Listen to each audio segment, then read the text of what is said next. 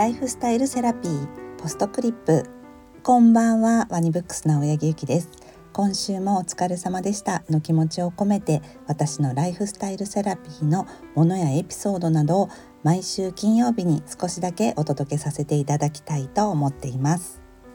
今日の金曜日は少し小雨の東京ですけれども皆様いかがお過ごしでしょうか？あっという間の11月の半ばですがこう最近クリスマスの映像とかこう売り場とかあと忘年会の話などが出るとなんか少しこう焦る感じがあるので気持ちを落ち着けて日々過ごしたいなと思ってるんですがそしてあの前回のライフスタイルセラピーの蜂蜜にたくさんのご応募いただきありがとうございました。の皆様がこう蜂蜜の効果効能をよくご存知であのとっても興味があると言っていただけたのがとっても嬉しくってこのライフスタイルセラピーってこう名前の通りこり生活とかあとセラピー少し癒されるとかそういうことをモットーにやってるのでこう心と体のことに関してこう同じようにあの興味を抱いていただける方がこう聞いていただけてるのだなと思ってとっても嬉しくなりました今回はこう蜂蜜の瓶丸ごと一瓶なのでもう数多くないんですけれども今後何かこういい商品をシェアさせていただけたりとかあとプレゼントあのさせていただく機会など企画どんどん考えていきたいと思っております。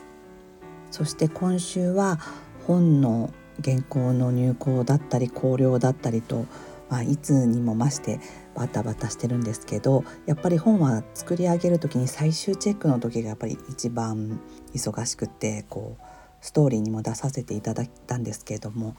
こうカバーの色がこう印刷所から出てきたものがデザイナーさんや自分たちが思ってるものとちょっと違ったりするとこう色を検討したりとかあの色のほんと微妙な差でこう見え方が違うとか帯の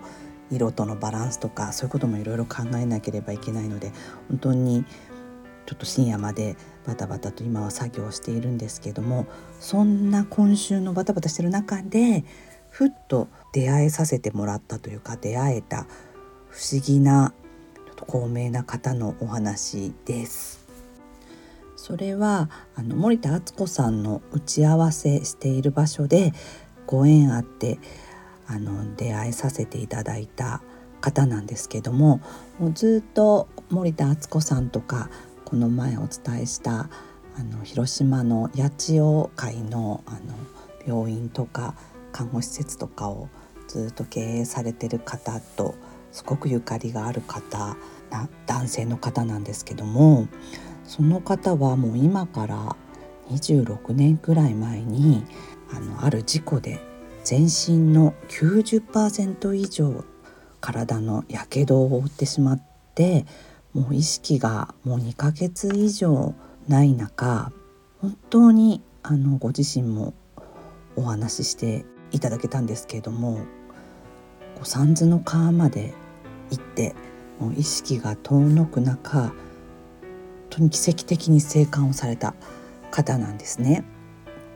でその方は、まあ、なんで奇跡的に生還をされたかというと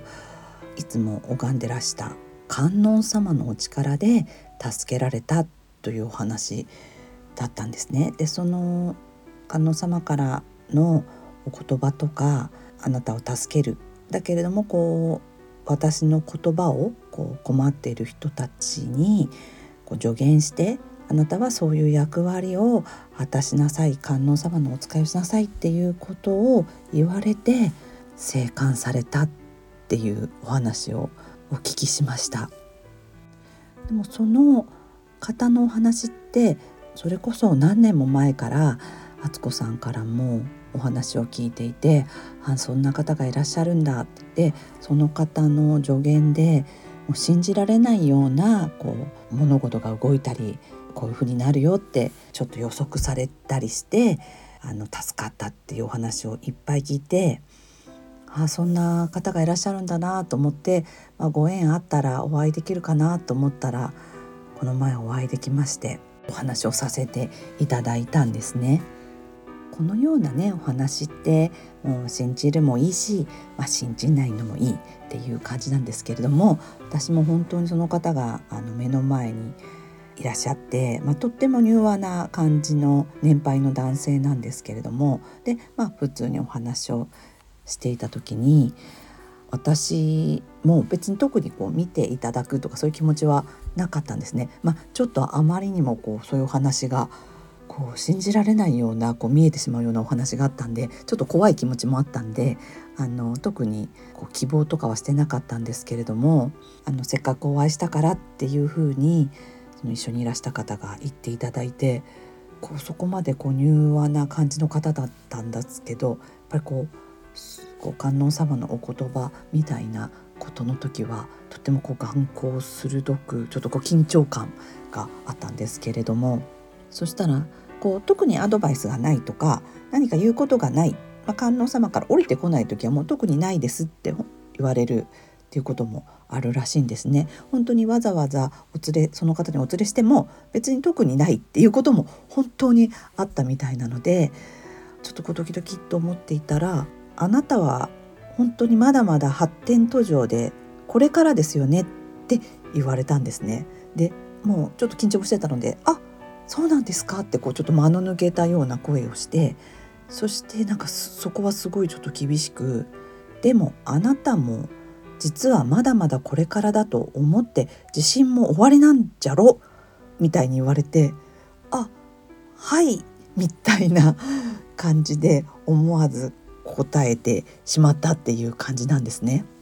なんかそこで「え違います私自信なんてありません」なんてこういうような雰囲気でもないしもうこれは自信があるしそう言っていただいてるんだから「はい」と「イエス」と言うべきだと思って「はい」って言ったんですけれども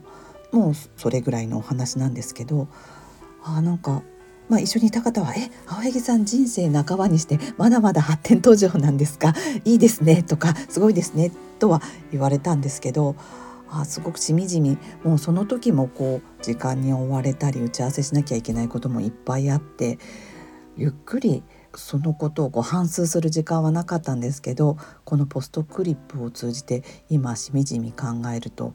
やっぱりあのそう言っていただいたからにはこれからも自分の仕事とか伝えたいこととか自分の言動によって何かがこう動いていくようなことはやっぱやってていきたいなって思ったんですね。そう思うと最近そういったこう内なるものと対話するとか自己を見つめるみたいなメッセージとかアドバイスが自分の中にいっぱい降り注ぐなと思っていて先日星読みヒーラーのゆうじさんのイベントにも行かせていただいた時のメッセージとしてもこういうことだったんですね。だから本当に大事なものは目に見えない。これサンテクジュペリの言葉ですけど本当に大事なものは実は己のうちにある。これからはそういうものを見つけて探していくクエストを楽しむ時代になるでしょうっていうようなメッセージもいただいたりしていたので今はすごく自己と見つめ合うっていうのがいい時代だし、まあ、私にとってもそうですけど多分この時代的にもそうなのではないかなと思っています。そんな風にこう内なるものを見つめるとか自分の中のものと真摯に対話するというようなキーワードをあの思った時に以前これもあるヒーラーさんに言われたことを思ったのでここでお伝えしたいんですけれどもそういうふうに本当に自分と向き合った時っていうのは、まあ、自分の背後にある、ガイドだったりハイヤーセルフというのでしょうか。そういう方たちが必ずいいアドバイスをくれたり背中を押してくれたり何か味方したり応援してくれたりするっていうお話も聞いたことがあるんですね。だから本当にこう自分を助ける一番の人は最良の人は本当に自分だっていうことなんですよね。そうやって自分と対話するとか自己を見つめるってなかなかこう物理的に難しいけれども、まあ、ある方法としてはこう自分の目の前にこう写真を置いてこう自分と対話するとか自分を客観視して見る自分をプロデュースするように見るみたいなことは言われてますけれどもなかなか難しいとは思いますがやってみようかなと思っています。でそして今日はあの入校料の合間でなかなか話があっちゃこちゃ言ってしまいましたけれどもそんな中出会った不思議なご縁と、まあ、大事なものは目に見えなくて実は大事なものは己のうちにあってそういうものを見つけて探していくっていうような時代なのかなっていうようなお話でした。それではまた来週お会いしましょう。